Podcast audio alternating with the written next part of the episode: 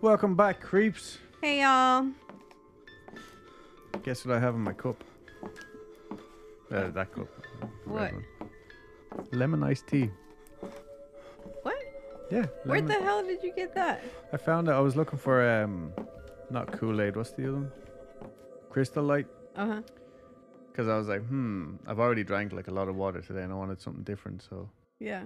I was looking for a, cherry or something, and I found lemon iced tea, and I had no sugar. So I was like, How is it? really fucking good. But then I was like, I drink so much black tea, I really need to just start making my own iced tea. Yeah, dude. It's hot outside. Yeah. Probably is like the most Irish thing about me is sitting out in the fucking 40 degree heat and humidity, just drinking hot tea and coffee. So yeah, maybe I should start uh, looking at how to make my own iced product. Correct. Okay, wait, am I going first? Uh, decide yeah. that? Okay. Oh, this week, our patron of the week is Meredith D. Thank you, Meredith D. We love you dearly. Meredith dearly. Yes. This guy just knocked at the door. They're doing work in the back garden. And he had a little, like, a half bottle, half a plastic bottle cut up with, like, I thought was just dirt. He's like, You have a toilet? I was like, What? He's like, You have toilet? I thought he was asking, could he use the restroom? I was like, Oh, yeah. He was like, How many? so I was like, Uh, two? Was, Put this in there half half, one each toilet, flush twice each toilet. And I was just holding this thing of dirt, and I was like, "What the fuck is happening right now?" But it was dye. Oh. It was green dye. Like it, I it clicked with me eventually. But this guy just kept saying toilet to me over and over again at the front door. I was like, "What the fuck is going on?" I wonder if he was as frustrated with you as I am with like He looked like he was looking at me like I was a fucking idiot. He was like, "Toilet." Yeah, that's what I'm like I'm looking at you like you know what a toilet is. Like why don't you just answer what the man? is, but I didn't know what the context of him just saying toilet to me over and over again was.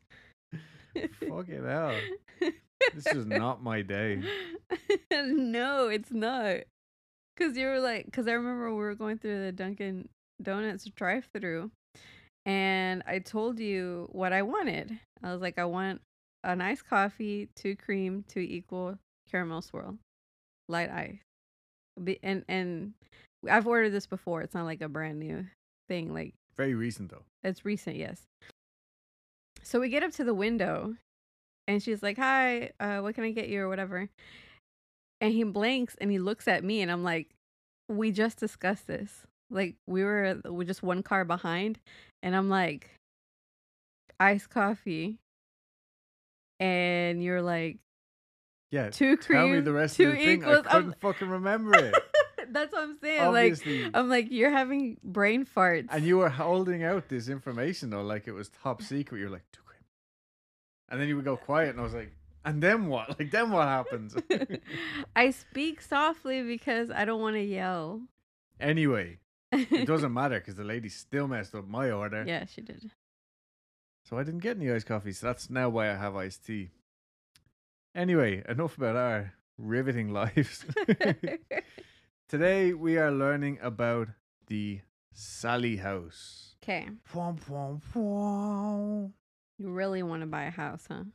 'Cause the last one was about the chance. Oh, and the next one's about another house. um, so this one is like really, like one of those really famous cases yeah. I knew nothing about, but I know that like Ghost Adventures and stuff had been there. And also, I will preface this by saying, towards the end, it, it'll probably seem like I wrap it up really quickly, That's what she but it's said. just because there was a lot more information about the start of the story, and I'll explain as we go on. okay. So, Atchison, Kansas, Okay. built around 1867 by an M.C. Finney, who died in the house in 1872. I think it stayed in the Finney family until like 1939, and then like a handful, and had a handful more of the family pass away during that time. Nothing like drastic or anything though. It's also important to note that one of the Finneys around 1905 time was a doctor, which I didn't realize because they have the history of the house and it's down as physician. And in my head, I just kept reading over that. So in 1958, there was an unexplained fire in the nursery. It just kind of started out of thin air. And I don't even think it caused like a huge amount of damage, but it was definitely an odd occurrence. At some point between 1990 and 1992, the Humbard family were living there, and they reported that their daughter, Heather, would play with an imaginary friend by the name of Sallie. Hmm. It was never anything strange. They just thought, you know, young kids, blah, blah, blah. But the mom would call out the daughter and be like, What why did you do this or that? And she would say, No, Sallie did it, or Sallie told me to do it. And again, they just thought, oh, she's just being a little shit. but on December 31st, 1992, this is where our story kind of starts. Oh, 92. That's not that far. That well, that's not such so long ago. No, like we were both alive, Yeah. you know, and we're young, right? Yes, Adam. We are. Anyway, on December 31st, 1992, Tony and Deborah Pickman move in. They're just a young couple, like really young from the pictures that I saw. Hmm. Really 90s couple as well. Bleached hair everywhere. It's fucking great. But they were expecting their first child in the coming June. So they had just got married and they were trying to expand a bit for their new family. The house wasn't huge, but it was an upgrade to what they had been living in previously. This house was a two story, three bedroom house with an unfinished basement that had, it was split into two sections, Okay. right? And it just had like all the pipes and shit. Like, you know what I mean? It was unusable. I think you wasn't there a story that you did where the basement was just like this? Uh, the Demon of Brownsville was Yeah. half and half. Yeah. But that was a gigantic house. Remember, he was super proud of how big his house was. Yeah. That's interesting how basements are set up that way more often than I thought. Yeah. Um. Anyway. Anyway, the basement doesn't really play into this story. I just thought it was interesting because everywhere I read about it, it made a point of saying unfinished basement. Mm. But I think it just added a spooky factor to it. yeah. It all was quiet in the house and nothing seemed out of the ordinary, but slowly small things started to happen. These were easily explained away at first, but over the next few months, more and more odd things would happen. Like the dog just barking aggressively at the door to the bedroom that they were planning to use as the nursery. But this, he only did this for like 10 days, but it was like 10 days straight Mm-hmm. he just decided one day, fuck this door, fuck this bedroom, I'm gonna bark. Okay. Yeah, or every now and then the cats would stare and follow something that seemed to fly over the Pickmans' heads. Hmm. I mean, Porkchop literally did that to us last night, so I didn't want to Oh. get too sucked into that. I was like, nope. you know, but she does that. Like, oh right, yeah, yeah. Normally, she looks at um that corner where I have my little lamp. yeah, She looks in that direction whenever we're in bed. yeah. But last But night that- she actually got up and walked And over there. over there, That's where I was like, I'm kicking her out, kicking her out. I Oh, wanna see it." that's why you kicked her out. Because I saw her follow something and I couldn't see any flies or anything, so I was like. Maybe it was Saint Michael. Maybe, yeah. anyway, other things that would happen were was like their oven and microwave timers would just go off randomly, just like Mm. ding ding. Yeah. Deborah said that again, like they didn't find these things weird until like after the fact when they thought back, like, hold on, that actually happened a lot more Yeah. frequently than it should have. And also, they would happen like weeks apart. And then some days it might happen over and over and over again, like Okay. different things, but yeah. like concentrated. There was consistent cold spots in specific areas of the house, like particularly on the stairs and by the front door. Oh, they had like a portable house phone, which I'm not counting this as paranormal because it was 1992 and portable house phones surely weren't the most reliable thing back then Yeah. but they said it would specifically not work in the nursery. As soon as Debbie or as soon as Deborah would go back out into the hall, it would be fine again. Hmm. And then she'd cross the threshold and it would start crackling up. Hmm. Also, like in other places of the house, um, like just weird connection shit would happen with the phone. Not the way it would happen in the nursery, but they even went and like got the battery replaced and all that. And I'm still saying, you know, maybe it was a dodgy phone, but on top of everything else that was happening there, like it had to have been paranormal. They had installed a ceiling fan in the living room, and for a period of time, the lights would dim, like consistently every night for, let's call it two weeks. And they kind of made a joke out of it because they'd be like, it would only ever happen when they were sitting in the sitting room watching TV. The lights would get low, and they'd be like, "Ooh, it's like putting on the mood for us." But they were like, "It must just be fucking dodgy wiring."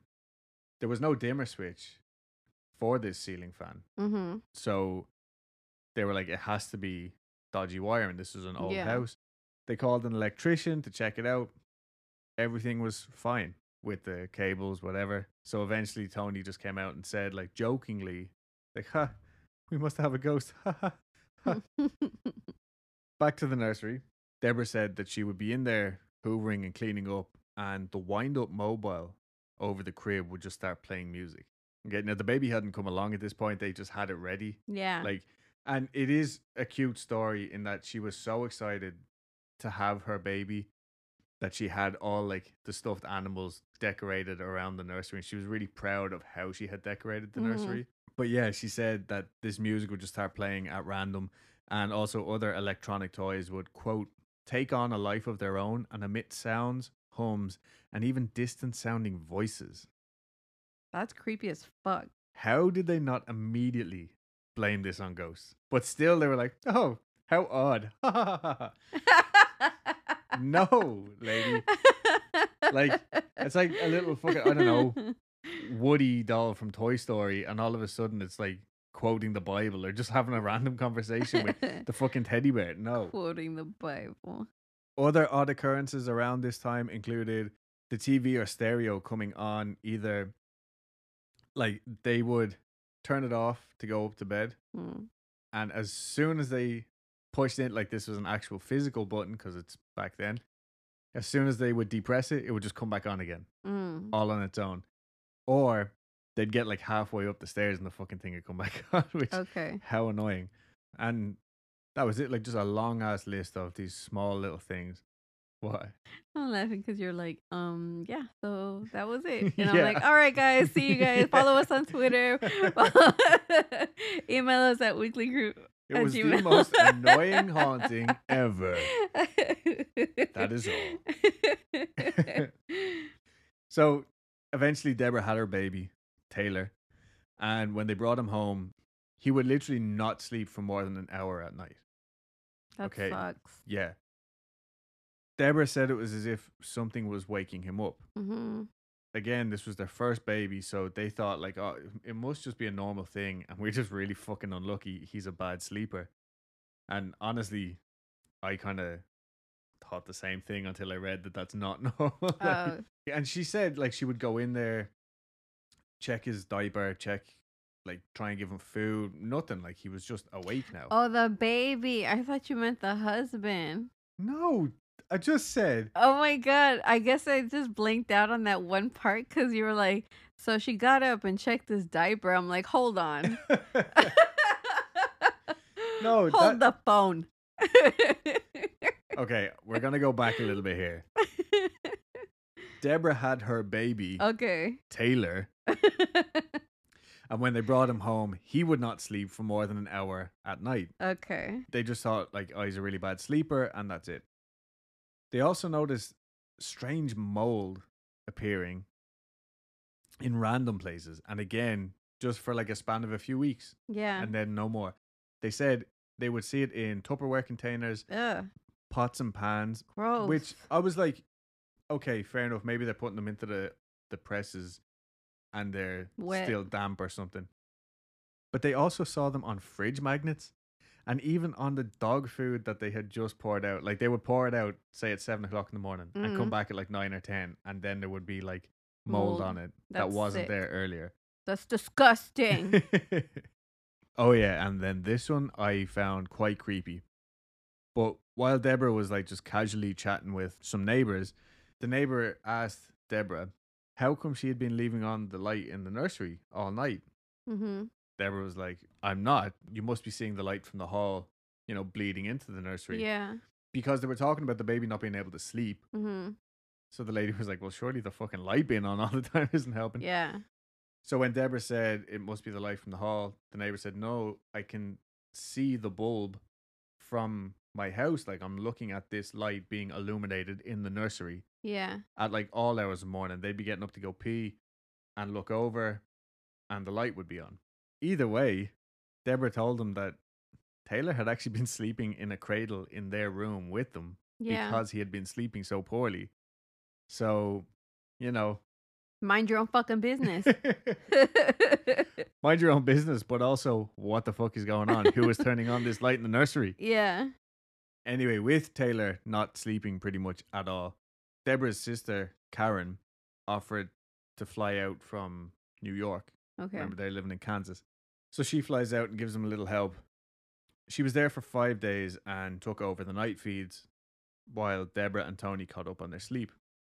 And Deborah and Tony were like literally, they were this close to just losing their shit because they were so sleep deprived. Yeah. And they were really grateful for this. That sounds terrible to be sleep deprived. Yeah.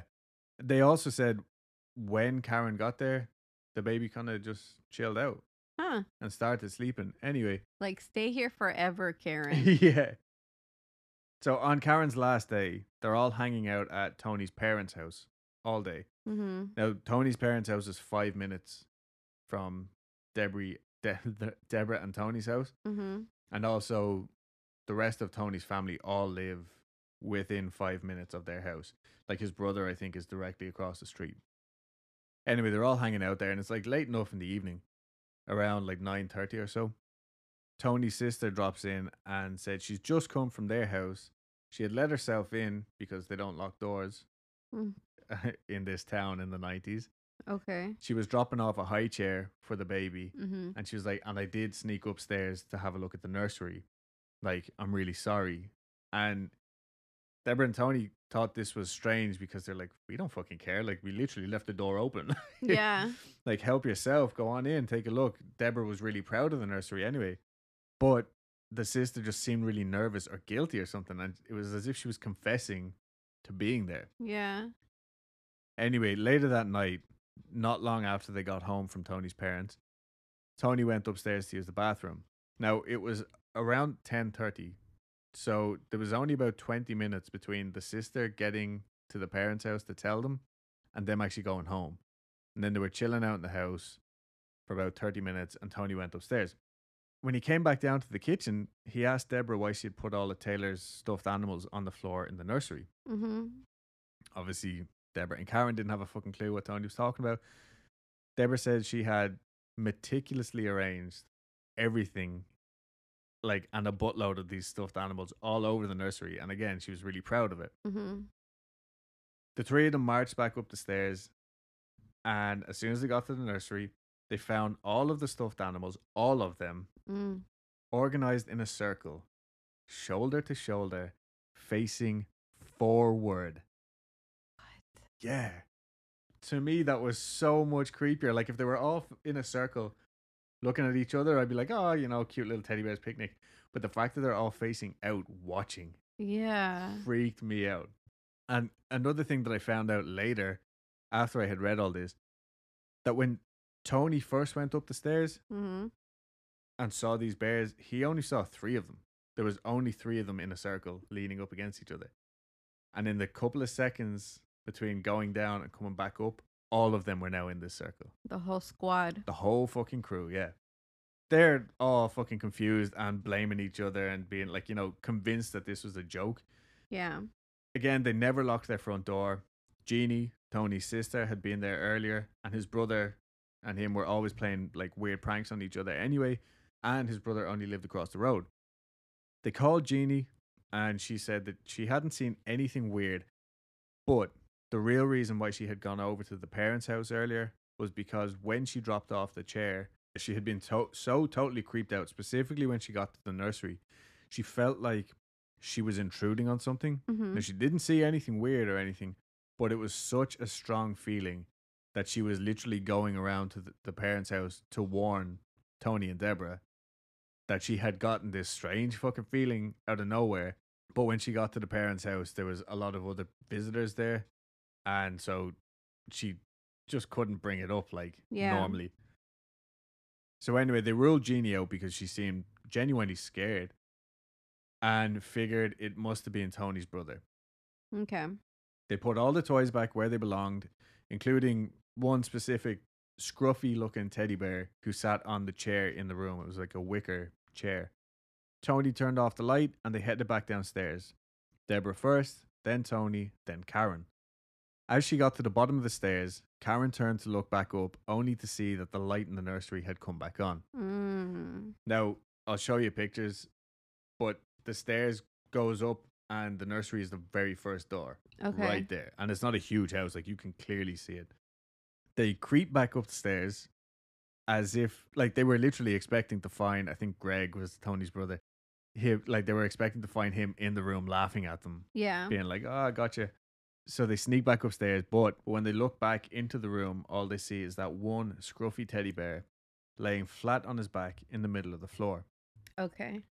Still convinced it was Tony's brother, they search the upstairs of the house until finally they have no possible explanation for what just happened other than ghost.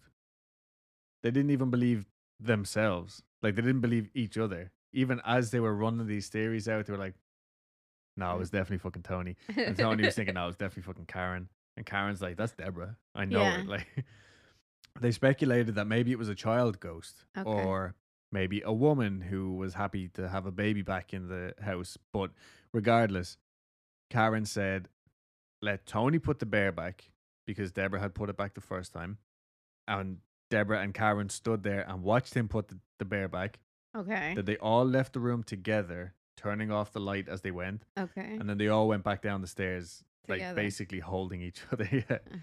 This time they got downstairs and cautiously looked back up, and the light stayed off. Okay. They decided to sit and watch TV for a while. They had been renting movies and like just having because the sister was visiting, so it was like, you know, her kind of vacation, even though she was there to help them out. Yeah. But they had been renting like VCRs and shit, and that's how they were spending every evening. Yeah. You mean tapes? Tapes, yes. Yeah. This particular night, they had rented a load of horror movies to sit and watch. oh. Bad call. Yeah. Anyway, they're all sitting around watching TV for a while, like regular TV, just nobody saying a word about what Mhm. just happened. Around 10:50, remember all this happened around 10:30. Around 10:50, Deborah announces that she needs to pee. She's acting pretty brave. She's like, "I'm just going to go upstairs, go for a piss." Is that what? Yeah, That But- sucks. she's like overcompensating. She was terrified, but she was trying to not make a big deal out of it. Yeah. So, They don't have a bathroom in the first floor? uh, no, I don't think so. Terribly inconvenient. Yeah, a little bit. So, like that, she was acting brave, but also letting the others know so they didn't think that she was the one like playing the trick on them or anything. Yeah. The other two are like, wait, what? What do you mean you're going up there alone? Yeah. so they say, right, well, look, we'll wait at the bottom of the stairs while you go pee. yeah. As she went up the stairs, she could see the nursery door. The room was still dark, but and like that, it's the first door. So every step she took, she could see a little more, a yeah. little more, a little of the more. room, yeah. But as she nears the top, she could see in perfectly.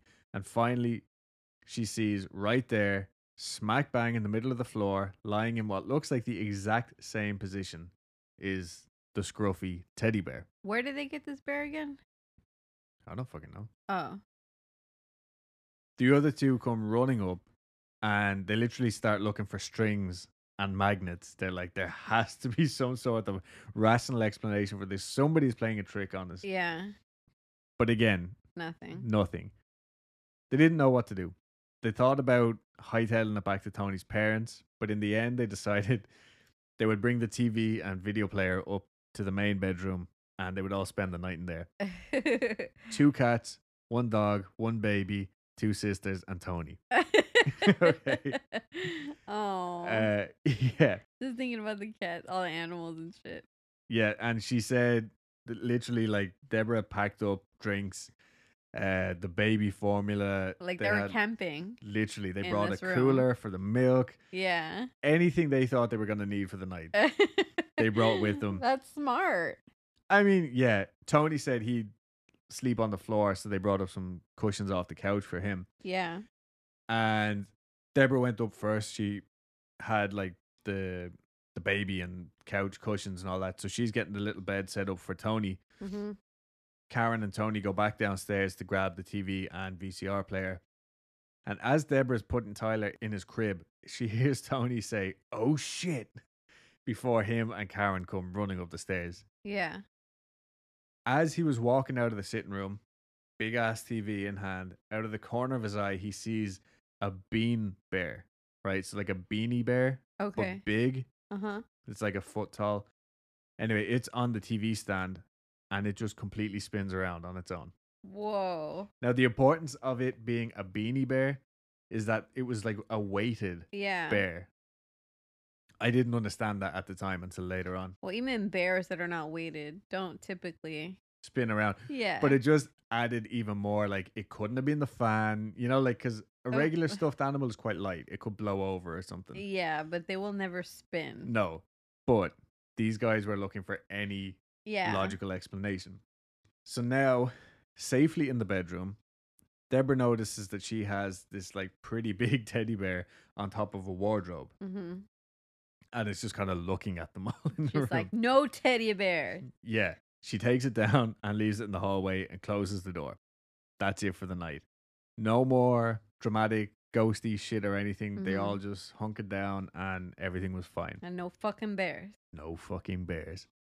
The following morning, Karen flies back to, to New York, and while Deborah is upstairs minding her own business, Tony's brother Greg calls in, the one who they all thought was Mhm. doing this to them. Tony tells him everything. And now, like looking back on it, he's laughing because he's like, Yeah, man, we were all fucking camping in our bedroom, Yeah, like yeah. terrified. But Greg kind of takes him seriously and he picks up this camera and starts taking pictures. And he turns around, he focuses his camera on the little bear on the TV stand and says, If you're here, do you want to have your picture taken? Yeah. As he clicks the, the button on the camera, the bear spins around right in front of him. Wow. Yeah. At this point, the two lads lose their shit and shout for Deborah. They decide it's probably for the best if they go and spend the day at Tony's parents' house. As Tony is putting Taylor in his car seat, it's one of those car seats that you put in the car. Oh, in my head, I was picturing him outside putting the baby in the car, but no, he's in the house, and the car seat is on the couch, and Tony's putting Taylor in the car seat Okay. probably making that a lot more complicated than it should be. But in my head, anyway, Deborah's kind of standing there doing her own thing, and she's but she's looking at him, and all of a sudden she just sees him bolt up straight. Like she asks, "What the fuck just happened?" And he says, "Ah, I must have got bitten by a bug or something." Mm-hmm. But when they get to Tony's house, Tony's parents' house, which again is only five minutes away, Deborah pulls up his shirt to find three long ass scratches down his back. Uh oh. That was July 14th, 1993. They weren't quiet about this like Tony's brother knew, Deborah's sister knew. So they got talked, like they told Tony's parents when they got to the house Mm-hmm. why they were there, like we're scared. Mm-hmm. And one of Tony's brother's co worker's sisters Mm-hmm. just so happened to be a psychic medium. She had grown up in the area, had moved out and become like successful in her trade. She did lectures in California and stuff like that on, I guess, mediumship or just paranormal studies or something like that. Mhm. Kind of like what Ed and Lorraine Warren do or did in the Conjuring movies. You know, they traveled around giving lectures. But anyway, she just so happened to be back visiting when all this shit started going down. So they got got in touch with her, and about two weeks later, she came to check their situation. About an hour before this lady, her name is Barbara.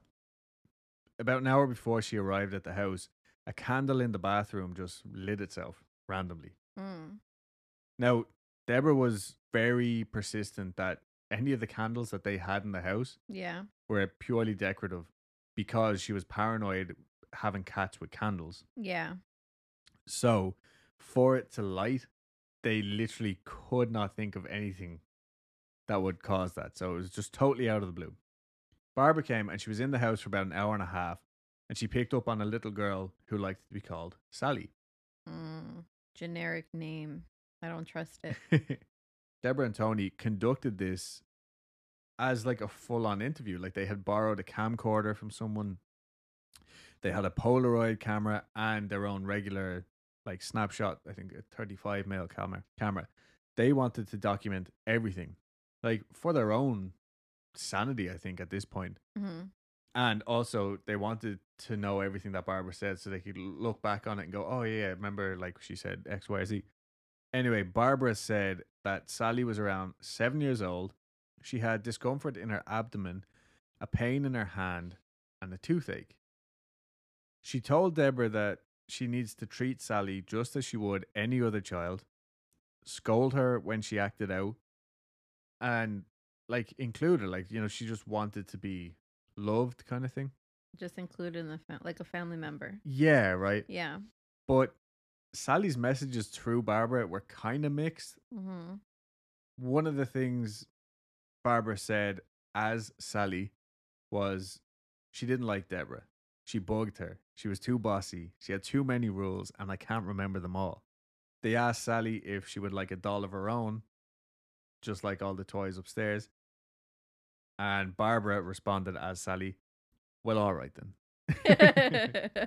So even before Barbara came, Deborah had actually bought some crayons and some paper for Sallie and just left them up in the nursery. Now this was not recommended by anyone, it was just something Deborah felt like she should do. hmm Barbara thought that was a fine idea and suggested that they move all of Sallie's things to a specific corner in the nursery where she seemed to spend most of her time anyway. Okay. She said Sallie came across as very protective over the new baby in particular. And Deborah's first thoughts were like maybe she was actually a guardian angel or a guardian spirit. And that this was very specific. I don't know where she got this from, but she thought Taylor was supposed to be a victim of sudden infant death syndrome or SIDS. And Sallie was waking him up so often, like every hour on the hour, in order to save his life. Hmm. Now I don't know where Deborah came up with this idea, Yeah. but this was her line of thinking anyway. Especially if, I mean, her husband just got scratched. Where the fuck did, is she getting why all the where is she getting all this? And why is she not more suspicious because of that huge detail? It's like they're treating it like a minor detail. Yeah, Or not even really addressing it or yeah, and that's a consistent thing here. So Deborah asks Barbara why Sallie had been so silent for so long because they had been in the house, I think, seven months at this stage, Uh-huh. maybe more. And Barbara said she probably just is starting to feel more and more comfortable now that the baby is there and they're a real family. And like this whole family dynamic is just something that Sallie needs. And now she feels kind of accepted. okay. So, like the scratches and stuff, they just think she's a little girl acting out, just trying to get attention any way she can. Mm-hmm. But Barbara did warn them to be extra cautious when leaving Taylor on his own. Like, say, for example, if they left him in like one of those swings in the doorways or anything, just because, like a regular child, Sallie could hurt him unintentionally, Yeah. you know, trying to play with him or anything. The candle lighting by itself in the bathroom was an example of her childish curiosity getting the better of her. Maybe. This is what Barbara said. Either way, they told her that this was absolutely not allowed in any circumstances. This was one of the rules that they were laying down. As they talked with Barbara, they were telling her some of the stuff that they had experienced up until now, like which I mentioned earlier. Stuff that they hadn't necessarily thought of as paranormal, the mold, cold spots, etc. When they mentioned that they would occasionally get like really strong smells, like seemingly out of the blue, the whole place suddenly smelled like cherry Kool Aid Weird. and all of them i think there was Barbara, Barbara's sister came along just to keep her company. Tony and um, Deborah, and I think Tony's siblings were there too. Every single person just got this really strong smell of cherry Kool Aid. And Barbara said this was just one particular way that she is able to communicate with them to show that she's there. Other smells included cooking broccoli and perfume, things that she supposedly liked when she was alive. Now, what kid enjoys the smell of cooking broccoli? I don't know, but it might have reminded her of when her mom was cooking, you know. Yeah, yeah.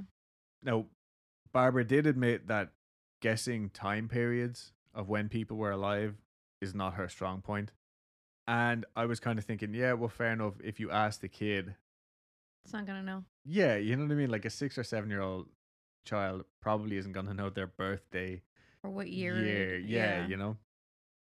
So, interestingly enough, though, Tony had had a strangely vivid dream not long before this and had drawn a picture of a little girl in a blue dress with brown hair and a little boy sitting leaning against a tree. Barbara told him that that's a very good likeness of her Mm-hmm. and told him that these dreams are another way for her to To be able to communicate.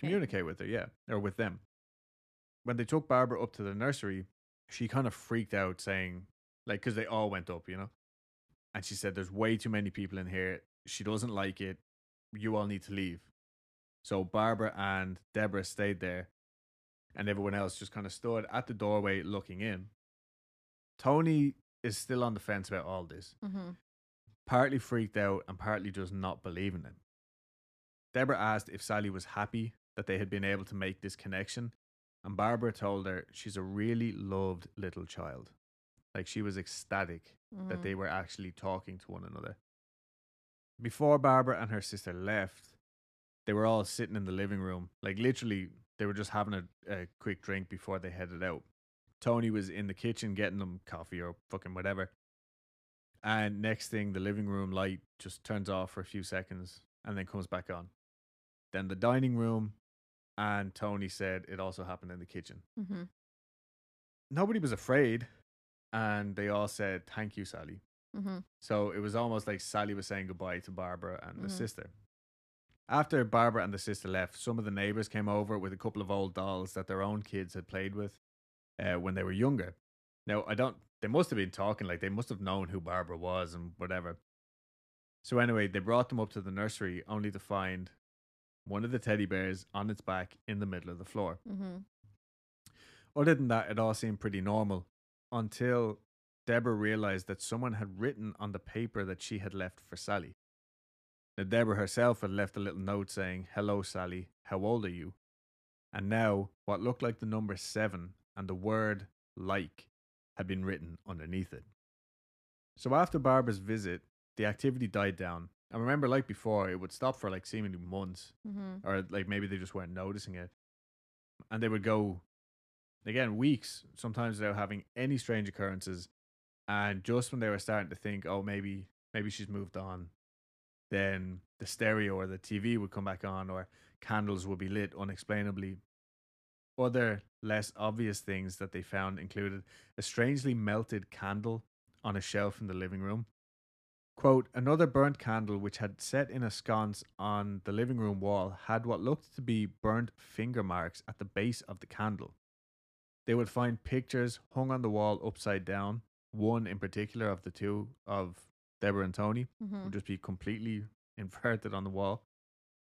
And photographs that were developed weeks after they had actually been taken, because that's what people used to have to do. They just had to take the film and go and get it thing, and they would forget about it. So weeks later, and they would get developed, and they they would have all these weird shit on them.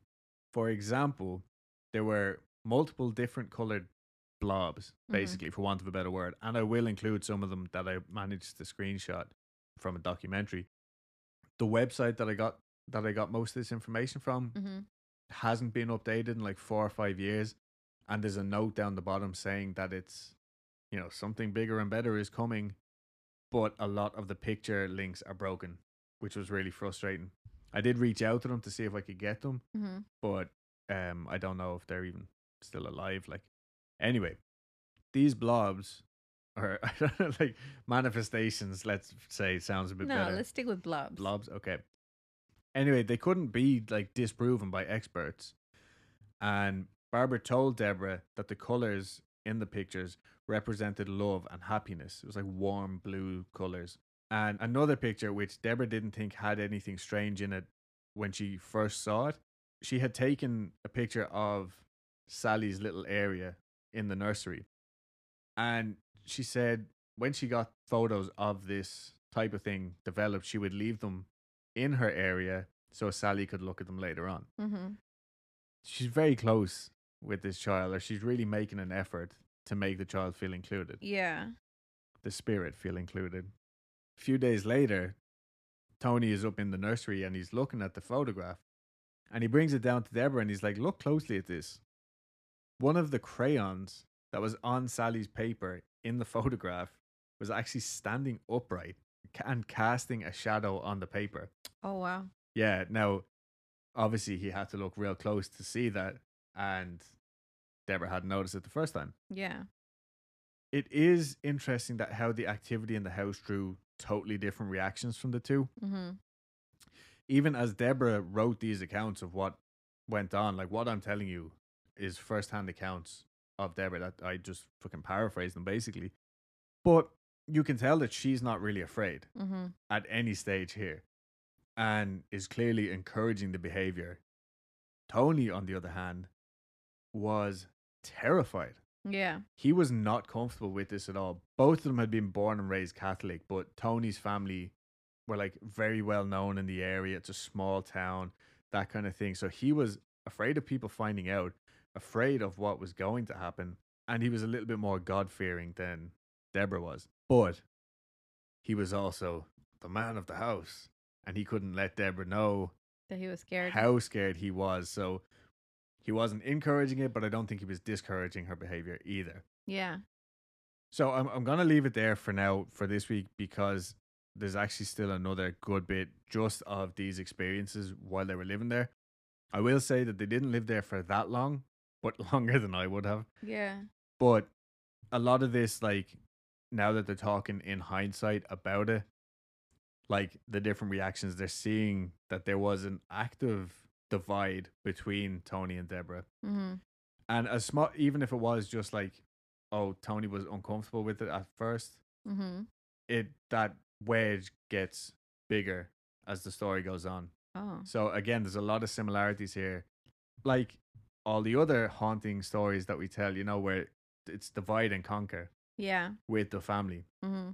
Anyway, tune in next week for part two of the Sallie House. This story, because I thought it was going to be one of those, like say like the Winchester House. Yeah. to me that's a shitty story. It's it's a completely made up story. Yeah, the house is kind of freaky looking. I get it. I'd probably shit myself if I spent the night there. But the actual bones of the story are like fairy tale like to me. No offense to anybody who really likes that story. Yeah. Think what you want. But I thought that this was going to be a similar one Mm-hmm. and I was pleasantly surprised. Yeah. Anyway, Huh. I'm excited about this story. good. Now it's your turn. Can't wait to hear more. What what? This iced tea is working a treat, by the way, for all you people out there who are wondering. All right. Here we go, y'all. Hang on to your panties. Oh, Oh. shit! Oh. Real quick, actually, I cannot believe the amount of mullets I've been seeing lately. Like Where?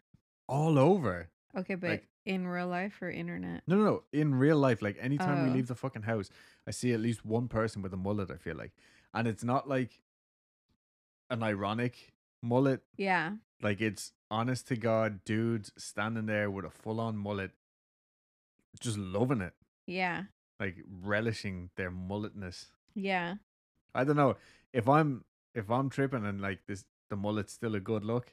Let me know because uh, I fucking I'll get one. Well, I mean the the 90s are coming back and I that one I think mullets ran rapid during that time. So I wouldn't be surprised if it's just a part of that movement.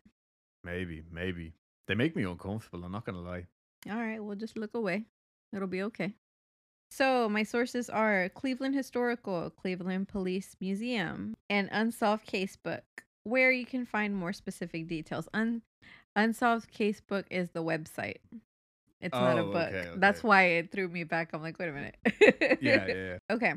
During the 1930s, the Great Depression, 15 million Americans were unemployed. President Herbert Hoover was a dud in his presidency, spouting nonsense about being patient and self reliant in order to get through poverty. Despite this, Cleveland, Ohio was booming, with its major business being steel work and manufacturing. There were tons of jobs, and its citizens had a better chance of making it here than they did anywhere else in the U.S. That's not to say this solved all the homeless and poor population.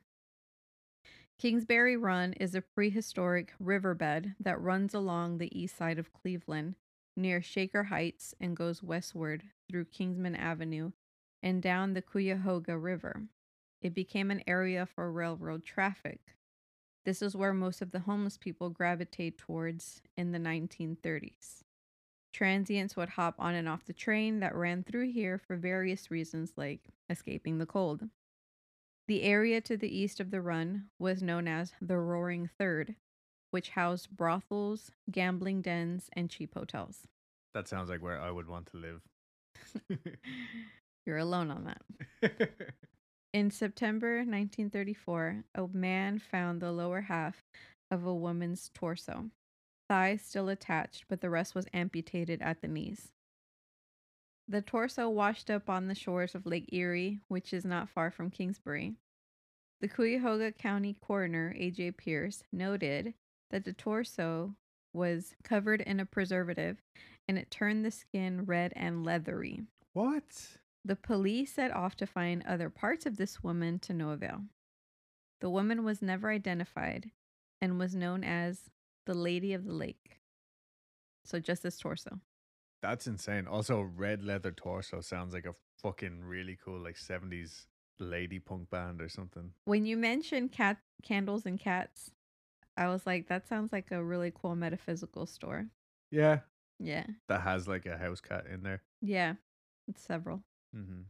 In September of 1935, two teenage boys found the decapitated and emasculated corpse of a white male on 49th Street, again near Kingsbury Run. The body still had its socks on. It was cleaned and drained of all of its blood. That's such an odd detail though, having the socks on. Yeah. The man had rope burns on both wrists, and the coroner determined that the cause of death had been decapitation. They used his fingerprints to determine that the victim was 28 year old Edward Andrassy. What we know about him was that he had a criminal record and he liked to frequent the Roaring Third. I know that they did find the head of Andrassy, but I don't know where or if it was the same day that they found the body, but they mm. eventually did recover the head. Close to where the body of Andrassy was found, police found a third body that was also decapitated and emasculated. So they cut off his dick and balls. Yeah, his cash and prizes, yeah. Okay. Um And were these treated the same way as the woman? uh no. Okay. The skin was covered in the same kind of preservative as the Lady of the Lake was. This body was never identified, but it seemed to have been dead for weeks. All we know about this victim was that he was approximately 40 years old. So, like, the MO of this person is like men and women, Yeah. young and old. It, it's very rare. And it doesn't seem like there's a reason behind it. Okay. You know what I'm saying? Yeah, yeah, yeah. There's no method to his madness. Literally. Yeah, I guess you could assume that he's a product killer because maybe he wants to, maybe he kept these pieces, or just the pieces were never found. Yeah. Or maybe he just liked creating mayhem, like fucking Maybe, and Dickie then Ramirez. yeah, and these people were definitely not. Well, I mean, I guess the ones that couldn't be identified, but um, you could only assume. But the ones that were, were not well to do. They were, you know, prostitutes. nobody's, like, nobody's, yeah. And that's not me saying nobody's. Nobody's as far as Society victims standards. go. Yeah. The less dead. Isn't that what they're called? Yeah. So that I, this is just so peculiar. His victims or her victims. In January 1936, a woman discovered half a woman's body wrapped in newspaper and divided into two baskets. The baskets were found near Hart Manufacturing Building on Central Avenue. The head was never found. Cause of death was ruled as decapitation. The body was identified using fingerprints. The body belonged to Florence Polillo, who worked as a barmaid, a waitress, and a prostitute. She's a busy lady. I know. She lived on the edge of the Roaring Third. In June 1936, on Kingsbury Run, two boys found the head of a white male wrapped in a pair of pants. The day after this discovery, police found the body of a man who was approximately in his 20s. He was cleaned and drained of blood. The day after. Yes. Wow. The body was whole except for the head. Coroner Pearce again determined the cause of death to be decapitation. The man's fingerprints were ran, but nothing came up, which usually means he didn't have a criminal record and was probably never in the military. The body had six distinct tattoos, but was never identified. I have a fun fact for you, Adam. A plaster reproduction of what the man's head would have looked like was made, along with a diagram with the kind of tattoos he had and on what parts of his body. This was displayed at the Great Lakes Exposition of 1936, aka the World Fair. No way. The head was named the Death Mask. What they dubbed the Tattooed Man was never identified. That's crazy. And literally on display for all the world to see. Correct. You can still see the death mask because it's on display at the Cleveland Police Museum. Don't ask me to go because I'm never going to Cleveland, Ohio. What, after hearing these stories? Literally, like last story was in Cleveland. This one's in Cleveland. My next story is in Cleveland. We're never going to Cleveland. I actually really want to go to Cleveland. You can go. In July 1936, a teenage girl found the decapitated body of a white male who was approximately in his 40s when he was killed. She found him as she was walking through the woods near Clinton Road and Big Creek. The victim was dead approximately two months, and his head and his clothes were found only a few feet away. When police searched the area, they found the soil underneath the body was soaked with huge amounts of blood, and it was determined that the man was murdered where he was found. That's a lot different to the rest of them. Exactly. Mm. Mm-hmm. In September 1936, a transient was hopping a train out of town when he literally tripped on the upper half of a man's torso Jesus in Christ. Kingsbury Run. Like litter, these bodies like, are "Oh, littering. pal." Oh, Yeah, they're littered everywhere. Like rocks, they're everywhere. It's fucking crazy. Police found the lower half of the torso in a nearby open sewer of gross ass water. the lower half was missing chunks of the legs. I read that they sent a diver to retrieve the remains of the lower torso, which attracted hundreds of spectators from the area. how did they find the lower half if they had to get a diver to get it? they searched the area and they saw this pool of gross water and they were like, let's search it. Oh, sorry. Okay, okay. yeah, they were doing their job in this moment. That's impressive. It I'm is, isn't it? surprised. Maybe that's what prompted your question. yeah, I think so. Yeah. Wow. This victim was in his late 20s and his cause of death was ruled decapitation. Coroner Pearce noted that the head was removed with practiced precision and lacked hesitation marks. This is the first mention of precision. Um, I'm going to assume that the others weren't the- as practiced, Okay. you know, because there were other bodies that were decapitated, but this was the first mention that I've I've That read. it was a precision cut. Correct. It could be because he knew what it was doing or because he was used to it by now. Yeah, he was just getting better practice at it. The victim died instantly and an idea was never made. The police were stumped and had no clues, or leads as to who the Mad Butcher was.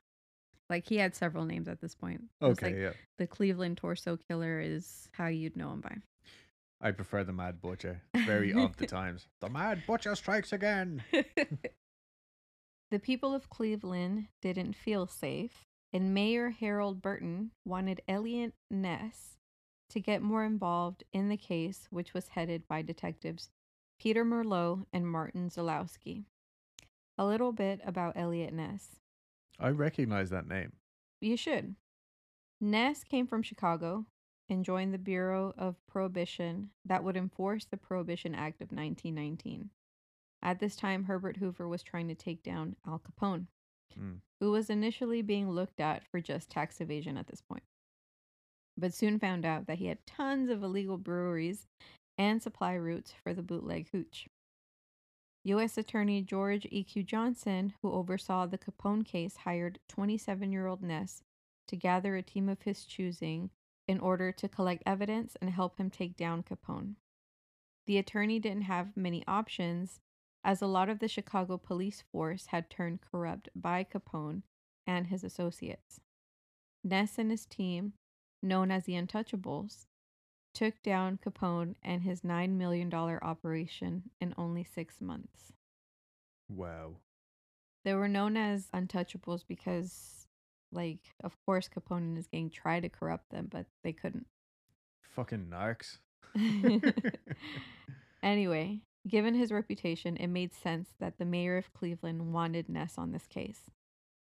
Marilyn Zalewski went undercover and talked to more than 1,500 people who lived or visited Kingsbury Run and the Roaring Third, since that was the common denominator in all of this.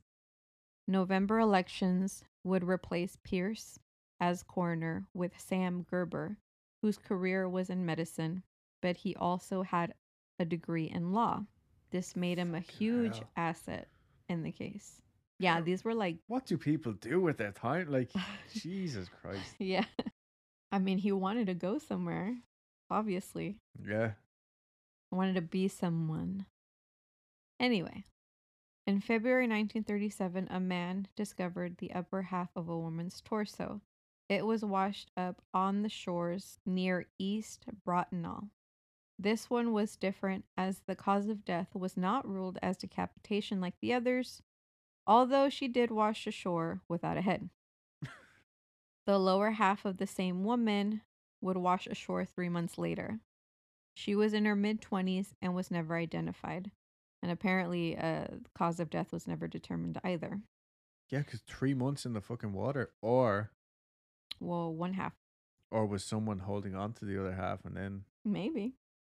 In July 1937, a member of the National Guard was on watch and saw the first piece of what the ninth victim would be trailing behind a tugboat. A more thorough search yielded the rest of the man, who was in his late 30s when he was murdered. So bits of him were just trailing along. Jesus Christ. Again, no head. The abdomen of the body was gutted and the heart was ripped out. In April 1938, a man on his way to work spotted a dead fish on the shores of Cuyahoga River. Only it was no fish. No fish. It was a woman's shin. Shin. It was a shin fish. Ugh. It's such an odd thing to be. Yeah. Like, I don't think I've ever heard of somebody finding a shin. A month later, police fished out two burlap sacks that contained the rest of the woman's leg, her other leg, and her torso. Whoa. Coroner Gerber detected drugs in the victim's system. The arms were never found. Maybe the killer was drugging his victims, or maybe they were regular drug users. Who knows? The woman was never ID'd. On August 16, 1938, three scrap collectors were digging through a dump site on East 9th and Lakeside and found the torso of a woman wrapped in a men's double breasted blue blazer and then wrapped again in an old quilt. The legs and arms were later found wrapped in brown butcher paper and sealed with rubber bands. The head was also found nearby, wrapped in the same fashion. Gerber noted that the body was refrigerated after the murder took place. In this same dump site, police also found the body of another victim. Because a dump site was within sight of Eliot Ness's office, it was believed that the killer did this on purpose to taunt Ness. I bet. At this point, the victim count was up to 12. And it sounds like it could have literally been a butcher if they're using the paper, they're making be. decent cuts. Could be. That's okay. I mean, people nowadays in offices use office pens. Could be. but no, I feel like back then butcher paper would have been a lot more specifically, Mm. you know, like we could go to Costco or whatever and get like the big gigantic deli cellophane wrap, Love Costco. you know, whereas back in the day it was Sam's, only rather. available at a deli, you know. Yeah, yeah. You know, you're just trying to make fun of me. What? I wasn't even saying anything. On August 18th, 1938, Eliot, Eliot Ness, who, who I will nickname the Loch Ness Monster or Nessie, The big ness. and call him Nessie. Anyways, Eliot Ness and a squad of 35 cops raided the homeless population of Cuyahoga mm-hmm. River through the run, Kingsbury Run, and picked up 63 men. While these men were in custody, their homes were searched for clues. And on Ness's orders, the shacks they lived in were set on fire and burned. The press had a field day on this one and said that was completely pointless and solved nothing. But for some reason, however, the murders stopped. There was one man who was arrested on suspicion for the murders. County Sheriff Martin O'Donnell arrested a 50 year, 52 year old alcoholic butcher knife toting man named Frank Dolezal. Like he literally Okay. carried around a butcher's knife and threatened people with it whenever they they got him angry. Ah, It was an accessory for not him. a good look. Like, No, and he was a raving alcoholic. Anyways, they picked him up for the murder of Flo Polillo. Dolezal briefly lived with Polillo and was acquainted with Edward Andrassy and Rose Wallace, two of the previous victims. When his home was searched, there were bloodstains on the floorboards and four knives with possible bloodstains on them. It was just like coated with a dark yeah, yeah. situation. While he was in custody, he confessed to the murders, but it all seemed like he was coached. Specific details were told incorrectly. For example, in confection, confession, he claimed he threw the head, legs, and left arms of Flo Polillo into Lake Erie, but the arm and legs were actually found at the back of an empty property. You see what I mean? How it's like specific details like that are correct, but just kind of flipped a little. Yeah. So this is what's what got people suspecting that he was coached. Okay. So he confessed to the murder. He gave these details, but they were shoddy. There were specific details, but they were given incorrectly. Okay. Do you get what I'm saying? Yeah, but why would the police give him false information? Well, just I'll tell you. Okay. I'll tell you my uh theory.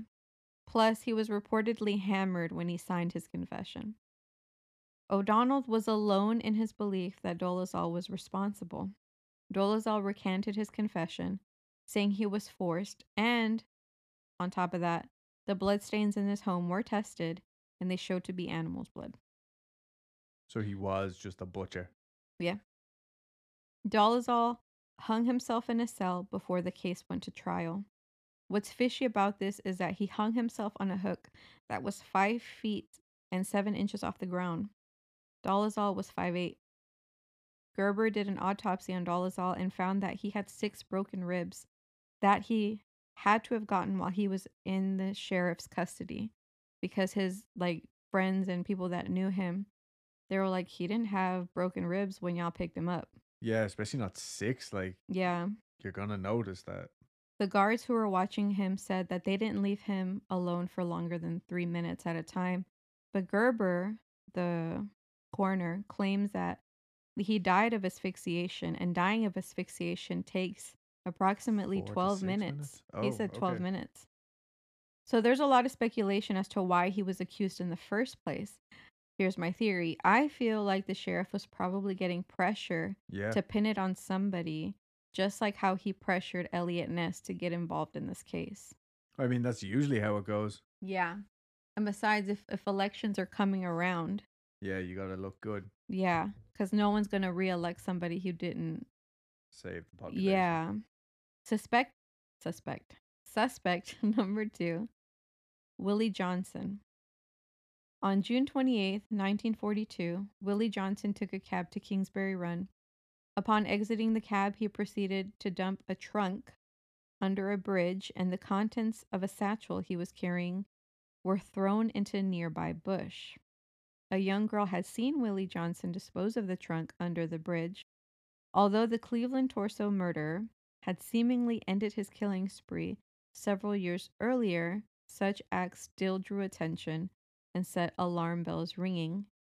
And so the young girl alerted police, rightfully so. Yeah, yeah. Before the police could arrive, three young boys came across the trunk and decided to take a look inside. To the young men's horror, the young boys, they saw it contained a female torso. Oh shit. In the nearby bushes, a head and arms were soon discovered. Her legs would be found at Johnson's home a couple weeks later.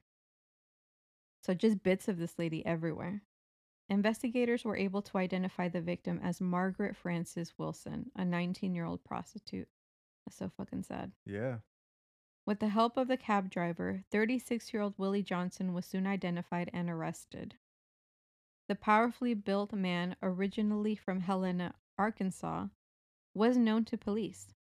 Johnson had previously served time for highway robbery and had once been questioned in a murder investigation in Indiana. So this guy moved around. Mm-hmm. Johnson originally told police that he had gotten into an argument with Wilson, which ended with him knocking her out before simply going to sleep. Fairly plausible so far.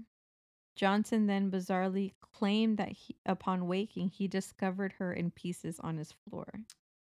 A little bit Sid Vicious, isn't it? The strange story soon turned to a confession before once more Johnson returned to his original tall tale.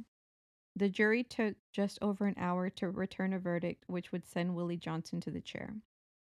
Upon the verdict, Willie Johnson began acting erratically, and so he was taken to an insane asylum to be evaluated. More than a year would pass before he would be officially sentenced to death. While on death row awaiting his execution, Willie Johnson once again changed his story. Johnson now claimed that he was paid $25 to dispose of the body. He gave the name of the supposed real perpetrator as a man who had previously been eliminated from inquiries into the Cleveland torso murders. Despite his claim and still claiming that he was in- innocent, on March 10th, 1944, Willie Johnson was executed on the electric chair.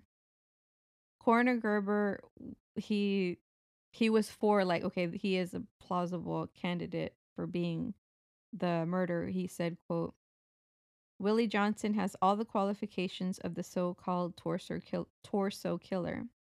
He is smart, strong as an ox, and entirely capable of these crimes both physically and mentally." Eliot Ness, though, had his eyes on someone else for the suspect Dr. Francis Sweeney. Sweeney Todd. Yeah. Ness suspected Sweeney and wanted to clear him privately with only the company of a few of his trusted associates. Sweeney was part of a prominent political family, and if word got out that he was a suspect, it would cause problems for anyone involved in pursuing Sweeney. Ness took Sweeney to a hotel, hooked him up to a lie detector test, and he failed it. Ness had nothing else on him, so he couldn't pursue him any further. When Sweeney was released, as soon as he was released, actually, he committed himself to a mental institution, making him basically untouchable. Ironic, isn't it? Huh. Clever bastard. Here's an excerpt on Sweeney. Dr. Francis Sweeney had been a surgical resident at St. Alexis Hospital in the Kingsbury Run area since graduating in 1928. Unfortunately, Sweeney's demons got the better of him, and he soon after turned to alcohol. In 1933, he was a full blown alcoholic, which in turn made him abusive and violent, leading to the breakdown of his marriage. Despite spending time at the city hospital getting treatment for his alcoholism, Francis Sweeney was unable to beat his demons. In 1934, he lost both his job at St. Alexis Hospital and his family as Sweeney's wife was granted a divorce and custody of his two children. He was also served a restraining order by his now ex wife. That's pretty harsh. Yeah. Francis Sweeney was now also displaying signs of psychosis alongside his alcoholism. The timing of his breakdown interestingly coincides with the Lady of the Lake murder. The murder that was most likely the first committed by the Cleveland torso murder. There are several other reasons Dr. Francis Sweeney is an interesting suspect. Sweeney was born and raised in the Kingsbury Run area of Cleveland, so there's no doubt that he would have known the area well. Francis Sweeney was also described as a large and powerful man, so the disposal of the bodies would not have been a problem. Neither would the horrific dismemberments and decapitations that took place throughout the grisly Cleveland torso murders, due to Sweeney's medical knowledge and ability. Yeah. With all that said, there's never been any hard evidence found to connect Francis Sweeney and say definitively that he is the Cleveland torso murderer. However, just like the killings stopped after the death of Frank Dolezal, it also should be said that they also stopped after Francis Sweeney was committed. Which all happened around the same time anyway. Yes. Yeah. But to this day, no one knows who he was. Dirty, rotten, slimy bastard. I bet you it was him. yeah, it's always so the it's- rich, powerful fucking family, isn't it? Yeah. Well, th- to this day, it's still an unsolved murder or unsolved case. That's insane. But I have to say, I'm the worst person to, like, if I was involved in a case and, like you were saying, like, this is suspect number one, I'm like, that's him. And then it's suspect number two, and I'm like, that's him. And then suspect number three, it just goes on. I'm like, yeah, I can't. Like, uh, when I watched that Making a Murderer, mm-hmm. did you ever watch that? Mm-mm. It is very good, but it's a perfect example of how Netflix manipulates you or any documentary series. Like you start watching it and you're like, just like, oh, it's just now. You're like that dirty, slimy, whatever the guy's name, Brendan Dassey. Maybe that's the, the nephew. Either way, you're like, it was him. Absolutely, thousand percent, it was him. Then the next episode, you're like, couldn't have been him. Absolutely not. And then the next episode's another person or something else, and you're like, yeah. those slimy cop bastards, and then the next one is like those slimy. You know what I mean? Yeah. Is the enemy. yeah anybody's the enemy and also they can highlight um information that they deem more important than other details Yeah, or like even just the way the lighting in the scene is, and it's like, boom, boom. Then he came home. and made a sandwich Boom, boom. yeah, you know what I mean? It's like dirty, slimy bastard. Yeah. look at him spread mayonnaise on that bread with his murderous hands yeah. He was seen in town with red stains all over him, but they left out the fact that he just left like a chili eating competition. You know what I mean? or he really liked beets Yeah. if that that was a really good story though. thanks I like uh as bad as it sounds, that that's a real Jack the Ripper type story, yeah and I do enjoy them. yeah Bits like of bodies showing up all over the place. all the information that was presented about Sweeney just made a lot more sense a lot of sense, you know, and it just I feel like it is him if it's not if we find out in the afterlife that it never was him because I feel we'll, we'll have all the answers. You fucking better. Um I feel like it is him because it's so true like every like the timeline of everything happening lined up perfectly like the way that he just got worse in his psychosis Yeah, yeah. um happened around the time of the first murder and it makes sense because remember I was telling you I how I was assuming that before that um like cuz you know it took a while for them to mention that the decapitation happened so, so precisely clearly, yeah, yeah. and if he even though he had medical knowledge and all that other stuff it stands to reason that while he was having this breakdown he wouldn't have.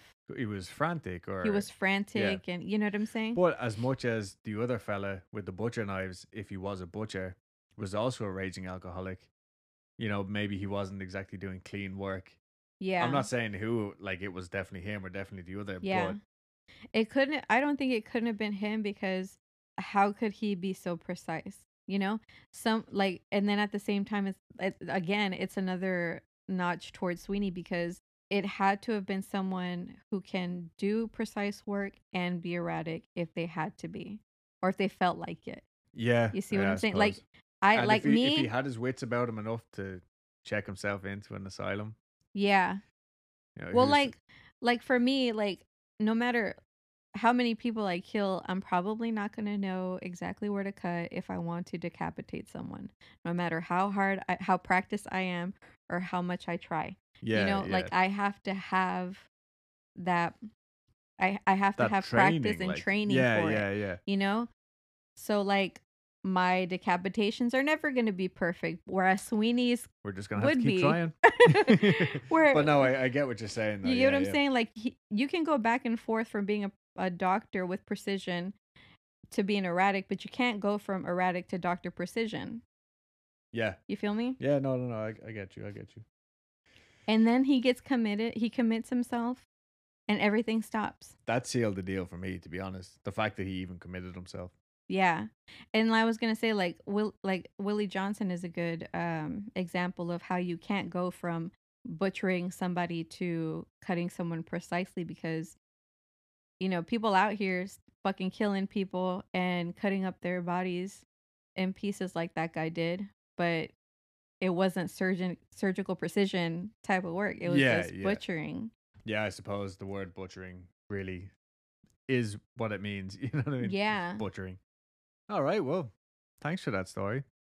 Please make sure to go check out our oh yeah our YouTube channel Adam and Dulce because we're trying to get I think we have 22 subscribers Wow. and I'd like to get that to let's 40? say a hundred. Let's say a hundred. Oh, okay. Right, we're gonna- talking long gonna term here. big. Okay. Yeah. So even if you don't want to watch the videos, just go and subscribe. And then we'll go, ha ha ha, look at that. Um, We also put out a video last week on our Patreon. Not saying that you have to go sign up or anything, but if you are interested, we put a video up there and it was actually us doing just recording a miniature episode, a bonus creep episode. But we had we did it with cameras. And the reaction seemed pretty good. People seemed to like it. So if if that's something you're interested, go and check that out. Patreon.com forward slash weekly creep, I think. Let us know if you if you try to look for it and you can't find it. We will send you the link. Make sure to follow us on Instagram, Facebook, Twitter, all that stuff. And I think that's probably about it, right? yeah. All right, tune in next week for the Sallie House Part 2 and apparently some more Cleveland of murders. No, that was the whole story. no, I know what you said. The next story is also from Cleveland. Oh, yeah. Yeah. Sorry. All right, it's dinner time now. So, eh, bye bye, everybody. Okay, bye. Bye.